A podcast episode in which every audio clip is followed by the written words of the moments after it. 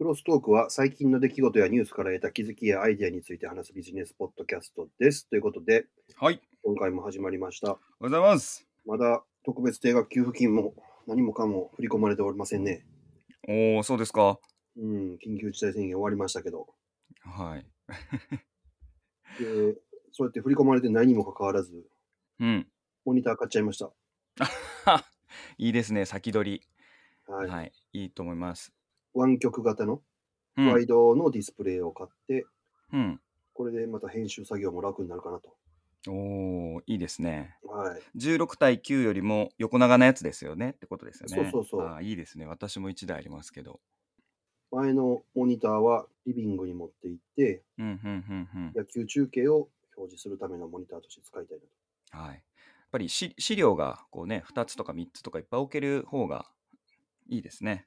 いいですウねィンドウを切り替えなくていいんで、作業がはかどりますね。確かにいいと思います。解像度はね、でも前の28インチのディスプレイの方が 4K やったので大きいんですけど、やっぱり表示されるそもそもの物理サイズが大きいとやっぱ見やすいですね。うんうんうんうん。そうですね。インチ数がちっちゃいのに、高精細な 4K とかにしちゃうと、文字ちっちゃいだけですからね。そう、めっちゃちっちゃかった。でも綺麗かったけど、うん。まあちょっとね、確かにそれはありますね。今回34インチなのかな、これ。うん横長やとあれですよ。動画編集とかタイムラインが横に続く系のやつがね、作業しやすくなるんで、全体そう見そう通し。はいだ。から音声編集もやりやすいかなと思って。いいですね。素晴らしいです。いつもありがとうございます。編集していただきまして。いえいえいえはい。そういうものをもう早速買っちゃいました、高橋でございます。おなるほど。私はね、今週はあれですね、その条例解禁じゃないですけれども、何でしたっけ警戒がどうのっていうのがあったんで、も緊急事態宣言解除ね。うそうそうそう、うん、もうすごい興味がない感じがもうすごくできますけれども。 外行くとね、やっぱめっちゃ人がね、増えましたね。まあ、ご飯も食べに行きましたけど、外食ね、大手を振っていけるようになったんで、なんかね、新橋とか7時半ぐらいからね、人めっちゃ多かったっすよ。あの、通勤する人が、その翌日から。あ、朝の7時半ってことね。朝の7時半です。あーで、えっと、その解除された宣言あった夕方、夜よりも、次の日の朝の方が多 かったぐらい多かったですね。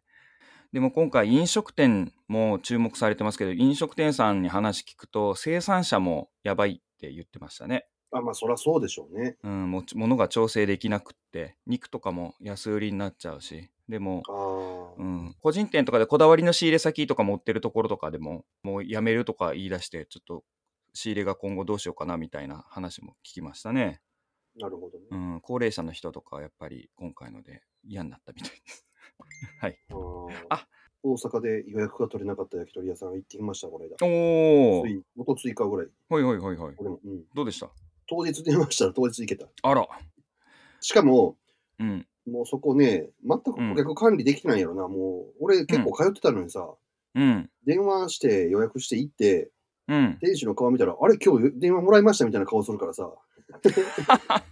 いやいやいや、もうちょっともう何時間か前にてめえと話したよと思って。電話で忘れてたでしょって言ったら、いや、忘れてません。焼き鳥を焼くことにしかねもう脳が集中してないんだと思いますよとかねちゃんとう。ただね、悔しいことにね、うまいね。でしょう。うまいでしょうね、そういうのも。いいですね。あ、10万円で行こうかな。連れて行ってもらおうかな。ああ、予約取れたらいけるよ。はい、大行き阪まにおしるとょきう。にね。はい、行きましょう。はい、ということで、うん。はい。菅ネタどうぞ。ああ、私ですか。いや、もう今週といえば、スペース X の有人飛行成功じゃないですか。民間初の宇宙向けのね、宇宙船ですね。うんんうん。有人飛行で ISS への打ち上げ成功ということで、いや、素晴らしいですね。未来ですね、未来。はい、乗ってる人がボブ・ベンケンさんとダグ・ハーレーさん。うん、誰それ。 知らないですけど、2人でイエーイみたいな手をぶつけ合ってるシーンとかありますね。船内の映像が。手をぶつけ合ってて、ハイタッチでしょ。はい、いや、でもね、ほら、タッチはできないじゃないですか。もう固定されてるんで、シートで。ああ、そういうことなんや。 そうだからお互いの手の甲をガシってぶつけ合うみたいな感じでな。るほど。でもコックピットが、今までのあの、映画で知っているコックピットと違いますね。もうモニターがすげえ綺麗だし、でかいし。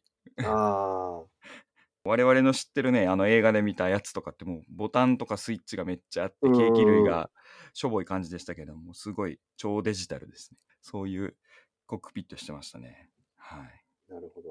ちなみに宇宙産業は去年か一昨年の時点で、まあ、いろんなところが言われてるデータでも1兆ドル規模になるって20年後20年後だったかな2000何十年だったかな、まあ、まあ近い将来って言われてましたけれども、うんうんうん。もっとでかくはなりそうですよね。なるでしょうね。まあ、完全に軍事目的でしょうけど。もともとは多分それでしょうね。それでもリードされてるってことになりますからね。うん。す素ごい晴らしいですね。ね、上から攻められたらどうしようもないですからね。はい。まあ、そうですね。 いろいろ地形、あ、地形じゃない、地理情報とかね、ああいうの持ってるのも衛星ですし。確か今年、うん。自衛隊も宇宙軍作りましたよね。はい、ああれ、もう発表されてますもんね。うんはい、宇宙た軍。 だ、やっぱりアメリカと規模がちゃうなあいうのは、アメリカは確か2万人かなんか宇宙軍っていうのを作っはいはいてはいは応募いしたらもう殺到してるらしいんですけど、日う本はん、ね今年発足準備室20人からスタートらしいです。 頑張っていただきたいですね。はい、頑張っていただきたいと思いますは。いもうね、皆さんの使ってるね、GPS とかもあれ、日本のものじゃないですからね。うん。うん、ああいうのでもね、違いますからね。あー各国、ヨーロッパとアメリカは GPS ですけれども、うん打ち上げないね。うん。日本もなんか独自の持ってんじゃないかな、一測量のやつって。はい。まあ、ちょっと宇宙ね、どうなるかわからんけど楽しみですね。はい。まあ、いつかね、行けたら行ってみたいもんですね。うん、っていうか、全然話題にもなってない感じですけれどもね。うん。 というのが、まあ一番目玉だったかな。あとは興味引かないな。私、はい興味引いたネタは Facebook ですね。ほう、Facebook。うん。社員の半分を完全リモート化するんですね、これから。お社員の半分が、あ、今後ずっとってことですか。今後、だから、徐々にですけど、まあ、10年ぐらいかけてらしいけど、もう、うん。まあ、出勤の必要のない社員に関しては、ワークフロムホーム、WFH うん。でやりましょうと。5年から10年で半分はそういう形にしていきましょうと。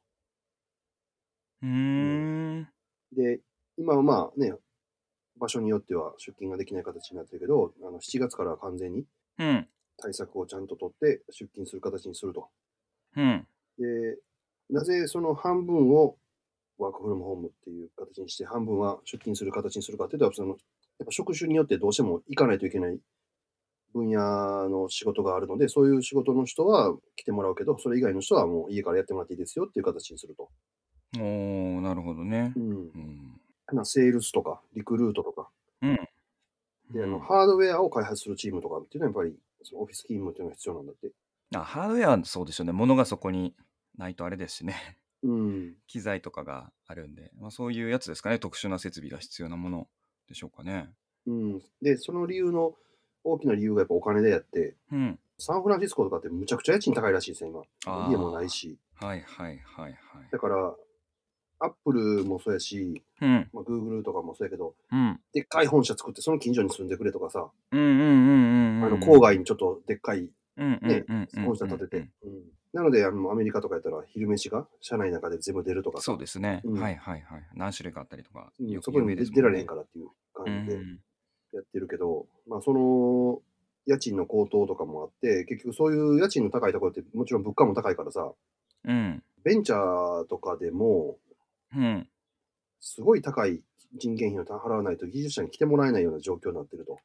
うんうんうんうんうん。まあ高普いで通すにね。日本で言うても2000万とか、うんうんうん。 Google とかでも普通に3000万ぐらいです。いきなり初初年度かうんらうんうん払いますよみたいな形になってて、すい。ごい人件費が高くなってるっていうのがあるので、そういう生活費を下げて、人件費もちょっと抑えようみたいな話もあるみたいですね。うーん。だいぶ行くんですかね、それでね。うんうん、だってなんか聞いた話やけど、ニューヨークなんかやったらもうキッチンないらしいもんね、部 屋に。すごいですね。日本の家、うさぎ小屋って言われてましたけれども、それ以上にすごいですね。うん。それでなんやろ、1L とかの、1LD か、K がないから。あー 1LD とかで、うん何も50万とか60万とか普通らしいからね、ほう。恐ろしい。恐ろしい。で、まあ、キッチンなんてどうせ1日のうち何時間かしか使わないからっていう話で、もう買ってくるとか、外で食べたらええやんっていう。うんうんうんううんんとか、あと、服をいっぱい買っちゃうと、置くスペースがいるから、うん。うん。服買わずにそのレンタルでとか、ああ、シェアリングエコノミーってやつですね。うんはいはいはい。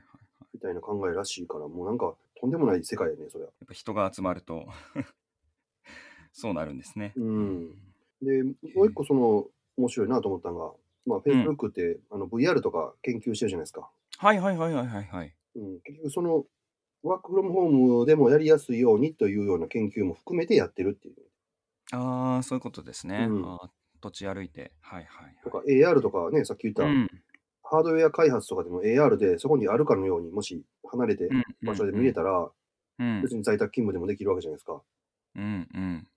そういうのを考えてやってるというのが面白いし、久々に Facebook のポジティブなニュースやなと思って。そうですね。大きくなってからはなんか 情報が漏れただの、なんだの。俺ただの、 漏らしただの。 漏らしただの。 うんやらかしただのね、フェイクニュースがどうのとか、そうそうそうそんなばかりですからね、うん注目されてたの。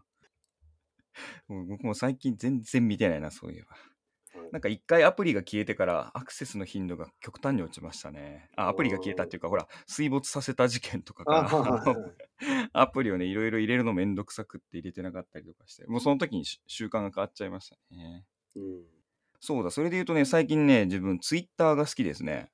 おおなんかツイッターで友達に絡むのが最高ですね。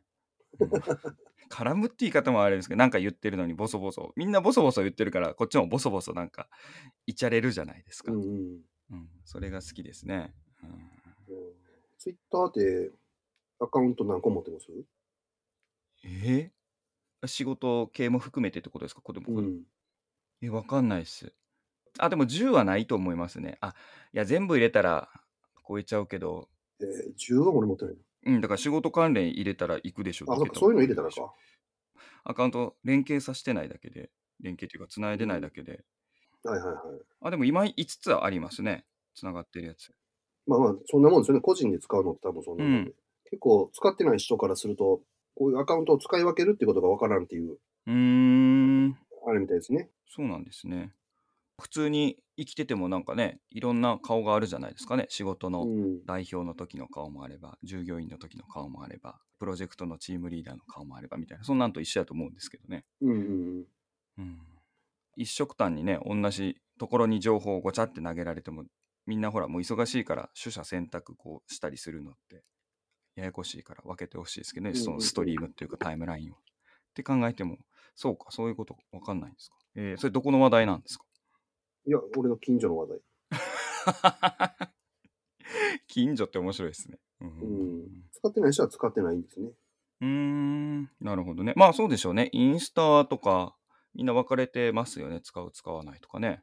うん。うんあれ、高橋さんも LINE とかは使ってないですもんね。 LINE は俺やってないですね。ねえ、やってないですもんね。うん。Twitter は、アプリでもすごい切り替えも楽じゃないですか。ああ、そうですね。んなこと昔はなかったけど、実装してそうですね。うんうん。これがすごいいいですわ。うん、気をつけないとね、今カラーリングもつけれるようになったけど、気をつけないとね、違うアカウントで違うことをつぶやいてしまったりとかね、あー特に酔っ払ってる時にやりそうやから、ちょっと怖いですね。うん。気をつけないと。はい。そうそう、いいねつけたら違うアカウントとかね、あると思うんで。まあ、そういうのだけかな。うん、かそうそう、だから最近は Facebook より Twitter でイチャイチャするのがすごい楽しいですね。うん、ま あすごい気楽ですね。なんか今、自分の周りだけかな。なんか、すんげえ長文の Facebook の人とか多いし、うん。うん、なんだろう、おっさん連中が増えてきたから嫌ですね。 自分もおっさんやけど。うん。それはしゃあないわ。 はい。あと、ツイッター話でつなつなげちゃうと、あの、あれ、面白い動画とかの紹介アカウントを見るのがすごい好きで、 そういうのばっかフォローしてますね。結構、ツイッターでね、うん。宣伝じゃないけど、ツイッターで告知するの多いもんね。ああ、そう、6秒とか10秒とかなんか、規定があるんでしたっけ なんかあれがあるから、それに収まる。うん、TikTok をね、なんか自分から能動的にそれをアプリ開いてそれだけを見に行くっていうのも、はね、ちょっと合わなかったんですよね。というか、始めた時期がロリコンのおっさんしかいないぐらいの時期だったんで、 それもあったから見なくなっちゃいましたけれども、Twitter の方はね、有名なのとか、なんかいろいろインプレッションすごい回ってくるんで、うん出てくるじゃないですか、露出が知らないやつとかも。だからまあ、ちょうどいい感じで面白いですね。うん、いやいや緊急事態宣言明けましたけど、はい。世の中、いろいろ変わってて、さっき言ったその補助金とか、もう入金されましたいや、まだしてないっすね。まだしてないっていうか、まだリクエストこん先週したのかなしたっぽいな。あっそうなんやて感じなんで。お大阪もね、独自にやってくれるんですよ。あ、府市大阪府自が治ね。体ではいはいはいはうい。んで、それ、まあ、6月1日から始まるんで、その事前申請みたいなのがあって、はい。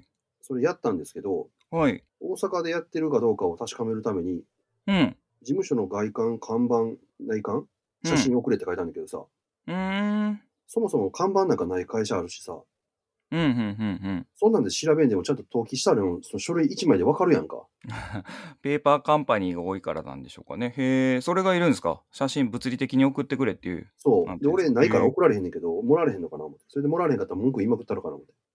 あれしたらいいんじゃないですかね。楽天とかの看板屋さんで、表札作るんですよ。会社名入れた。うん。で、それを玄関っていうか貼って、マンション借りてる、ここが事務所ですみたいなやつで写真撮ったらいいんじゃないですか、その時は。いや、もうそんなんバーチャルオフィスやからさ、俺、バーチャルオフィス認めへんのかいって、大阪市は企業化促進とか言ってる割に、登記簿と合わせてやらなあかんんですか本、うん本所ほえ、でも登記してるところとなんか本本拠地みたいなのとか所在地別とかってできませんでしたっけえー、うん、そんなそうなんんや古い商売にしか補助せえへんのか言うて、もう文句言うたろうかな思って。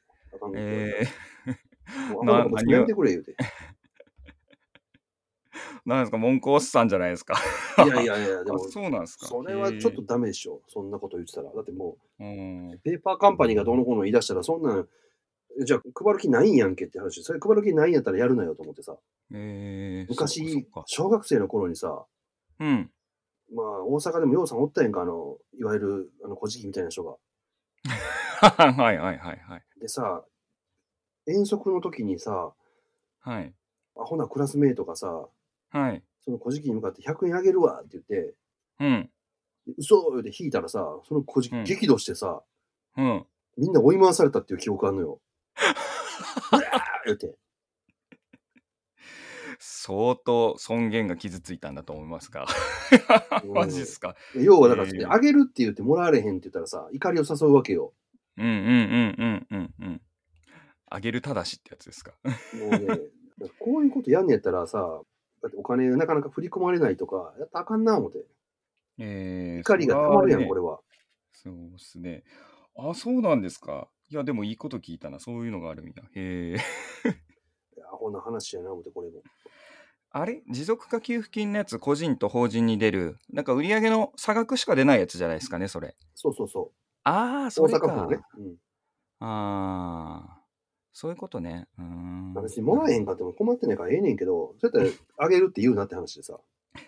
あ でもややこしいですね、そういう対策がいっぱい。他はなんか必要なんですかで、そ他れ必要なのは大体その国のやつと変わらないんで、ええそうなんですね。事務所がないと、営業してないとダメってことか。でも、ね、課税してるあの、なんだっけ、決算書とかあるじゃないですか。うんあうのん、税それで金納分めかるやん。だから、登記簿と決算書あればいいわけでしょ。いいですね。ちゃんと活動してるっうてん、のでいいですからね。その2枚あればいいやん。だから何の写真ってその必要なのアホちゃうか思ってやってることうはー。んすごいですね。その理由が知りたいですね。うん個人とかでもいるんですかね。法人の方がそれいるっつってたらね、うん個人もっと大変ですね。個人なんて看板なんか上げてるわけないやんか。うんうんうんうん。そうなんすか。へえ、ひどいわ。大変やな。そっか、各自治体からも出るんですね。ほんなら各都道府県別になんかあるかもしれないですうねん、。調べた方がいいと思いますよ。東京もそのへえ各区でやってたりするらしいから。うー、うんん2つもらえるんかな。やってみたら。うん無理か。であとあれよそう、最近、この間読んだ本の話をしてたじゃないですか。うん。なぜ成熟した民主主義は分断を生み出すのか。はいはい。あれ、なんかもう最初の10ページぐらいだけで、まあ、じゅ最初の10ページってことはないけど、最初だけですね。もうなんか後半どうでもいい思い込みばっかりが話があった気がする。そう、でも、一個面白いなと思ったのは、やっぱその仮想通貨っていうのが、その国を越えて使われ出すと、いろんなイデオロギーみたいな、まあ、そう国境みたいなのを越えてくるっていう考えは面白いなと思って。うーうんん投機化してるものが多いから、なんか仮想通貨はね、なんか頭打ちもあるし、まあ微妙ですね。うんへーまあ、あのもちろん、だからって言うと変えへんけどね。変えへんけど、うんあうんなるほど、こういう考え方かと、経済の方からいろんなボダレス化が出てくるっていう考え方は面白いなと思ってね。うんまあ、それで言うと企業集合体っていうかね、あのそっち系のあれに住んでる人たちの経済圏があるんで、うんあるかもしれないですねもう超えてきてるじゃないですか、アップルとかグーグルとかって、もう国超えてやうんやってきてるし、でそこでお金が発生してて、そのお金の通貨の単位が変わると、ああ人の意識も変わるやろなって思って、ううんんそこの部分はちょっと面白いなと思いましたね。うんうんうんあとなは、るほどね。今ね、読んでる本でね、うんえー有意識の思想という本がありましてね、え、え、何ですか有意識。有意う識、ん、誰という字あるじゃないですか。あもうあ、はいはいはいはいはい。ごんべんじゃなくて、口辺のにして有意。で、意識の式ですね。はいはいはい。有意識の思想。はい。はい、これもう完全に仏教の本なんですけど、ほうほうほうほうほうほう。これが面白いんですか、今。はい、これが面白くてですね、とっても。うーん。そうか。空の思想ってあるじゃないですかちょと見みましょう般若心経で出てくはいるはいはい空、空、空。かはい。まあ、これの思想が出てきて、まあ、要は自分なんて本当はないんやという。世の中すべてのものはないんやと。うんうんうんうんで、その思想が出てきたことが、まあ、仏教の中ではすごい革命やという話になってるわけですけども、うんその空の思想っていうのが突き詰めていくと結局虚無主義になると。全く何もないんやったらもう何でもええやんけみたいな。で、そこで出てきたのが、この有意識思想っていうので、うん要は心だけはあるとしようと。 ほう自分の心だけはあると。でうん、すべ、てのこの下界に映っているものっていうのは全部、あの、言うたら、自分の心がそう認識しているものであって、うん例えば、ね、A という人と B という人と同じものを見たとしても、それは同じものを本当に見てるのかどうかっていうのは証明のしようがないわけじゃないですかう。んうんうんうん。まあそうですね。うん。で、同じ、そこで事象がありました。例えば何か熱い鉄板を触って、熱いと思いましたって言ったら、うん熱いと思ってるかどうかすら、それは自分の心が感じてるんであって、これはもしかしたら熱いんじゃないかもしれんとういんう、うんうんうん。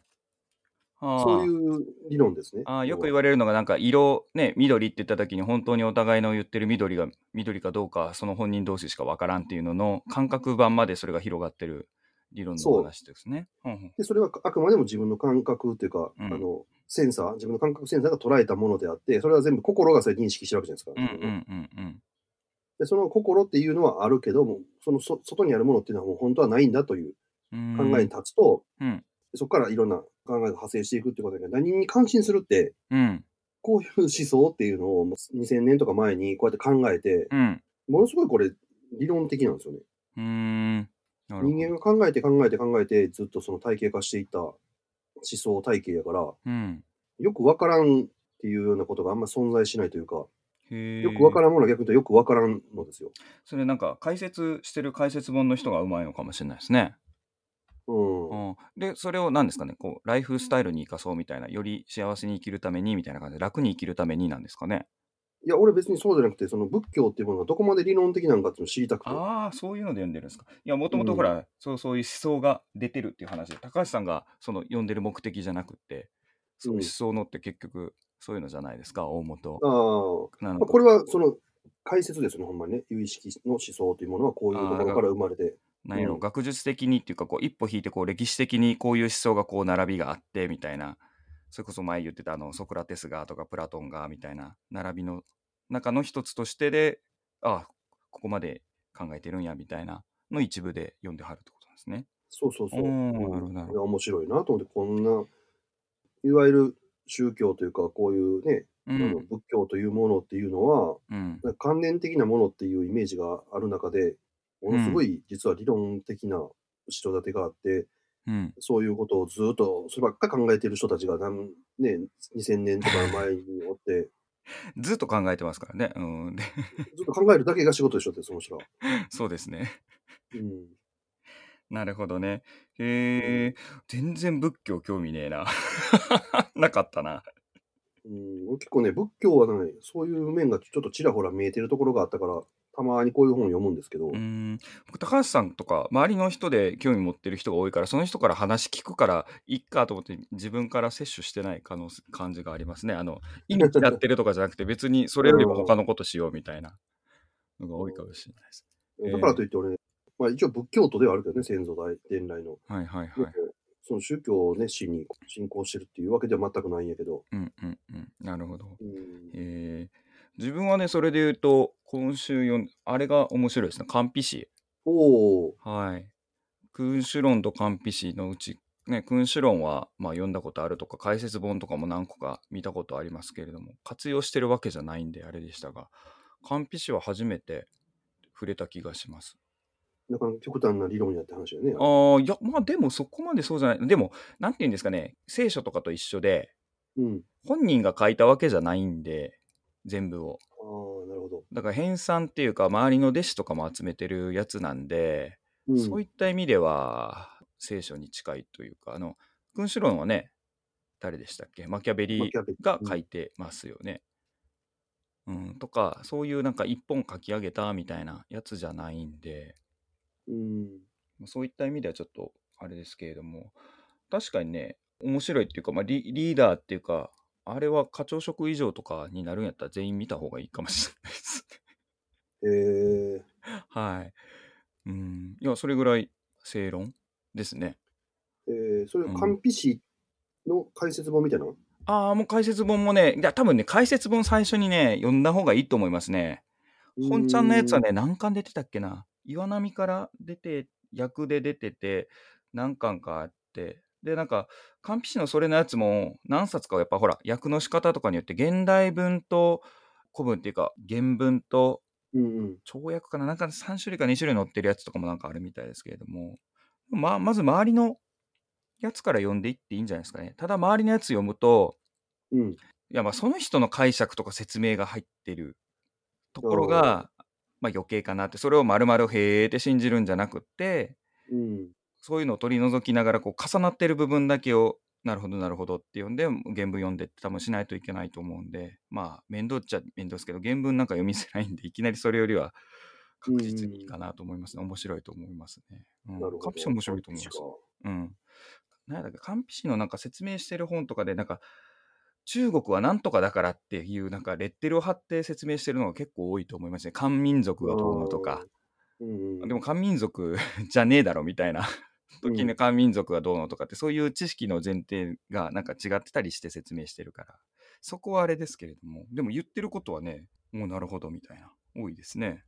うん。うん意外とそういうね、もう2000年とか前の人が、な今にも通じるようなことをちゃんとしっかり考えてはって、うん、なんか、うん、だからちゃんとやっぱ組織論のやつですね。例えば、例えばですけれども、リーダうん。ーは、えっ、と、リーダーだって任命するあれだけじゃなくて、懲罰のその権限をちゃんと与えろとか、うん。じゃないとついてこないとか、あーなんかそういう感じのこととか。 だから面白いですね。うん。いや、なるほどねいいと思います、完璧し。はい。それかな、面白いの。うん。